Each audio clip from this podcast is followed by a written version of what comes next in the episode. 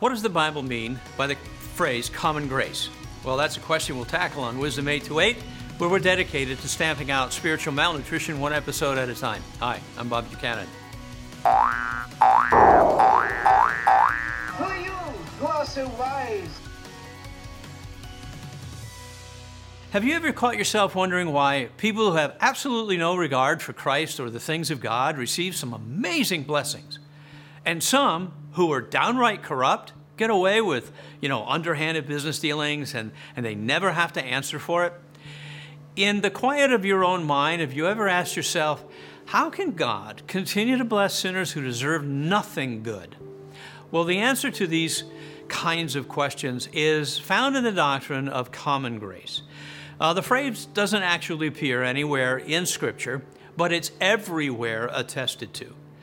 Common grace is defined by Wayne Grudem as, quote, the grace of God by which He gives people innumerable blessings that are not part of salvation.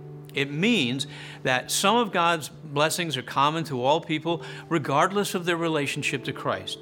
Well, blessings like marriage or children, earning a living, housing, food, even breathing. Those who receive these blessings are not recipients of saving grace, though some might, in the providence of God, find him. For me, one of the key verses uh, that gives insight into uh, common grace is from Matthew chapter 5. Jesus said, You have heard that it was said, You shall love your neighbor and hate your enemy.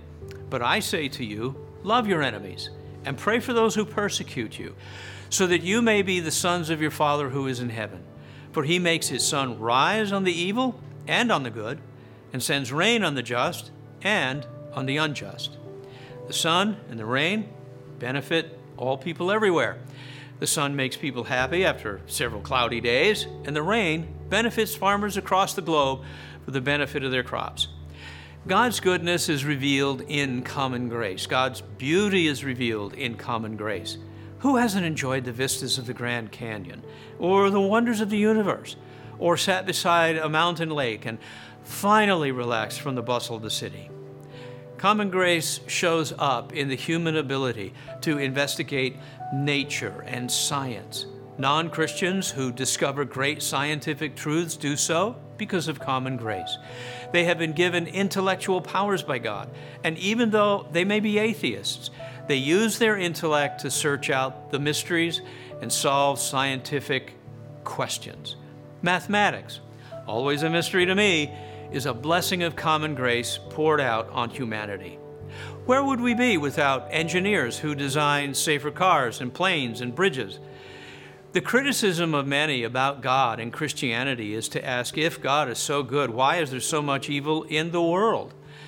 An important question that Christianity can answer, but in the context of common grace, we might ask a different question. Why isn't there more and more intense evil in the world? Common grace is God's way of providentially saving creation from self destruction. God restrains the evil acts of wicked men and women. If people pursue sin, it's true that over time God will deliver them to greater and more intense sinfulness. But common grace is seen in various organizations in human society. Marriage, the family, even government structures are the result of common grace. Think about civil government. Where did the idea for an orderly and safe society come from? God's common grace. In Romans 13, Paul tells us that civil government, it's God's idea. If God did not put that organizing principle into place, there'd be nothing but absolute and dangerous chaos all around us, even worse than we see now. So, common grace is a blessing that uh, for all humanity everywhere. Now, while it doesn't save anyone, we should be thankful for this display of God's goodness and mercy and common grace. As Grudem points out, Christians should reject or shouldn't reject the good things that non-Christians do as totally evil. By common grace, some unbelievers do good things, and, and we should see it as God's hand working in and through them. The doctrine should stir our hearts to greater thankfulness. Enjoying something as simple as a walk in the city park is evidence of God's common grace technological progress, um, medical advances, a city's first responders, the water that comes from the, your tap, and the heat that comes into your homes. All of these are the blessings of common grace enjoyed by all. And common grace is the context in which saving grace draws people to Christ. Common grace is the stage on which the most important grace plays its part to bring sinners to salvation. Thank God for common grace and make it useful for, for, for uh, proclaiming saving grace to your family and to your friends. Remember, even the very next breath that you are going to take is from God's good common grace. Make His grace, common and saving, known wherever you can and whenever you have opportunity. Well, that's all for today. Thanks for joining me and Steve Dyan on Wisdom 828, where we're dedicated to stamping out spiritual malnutrition one episode at a time. You be of good cheer.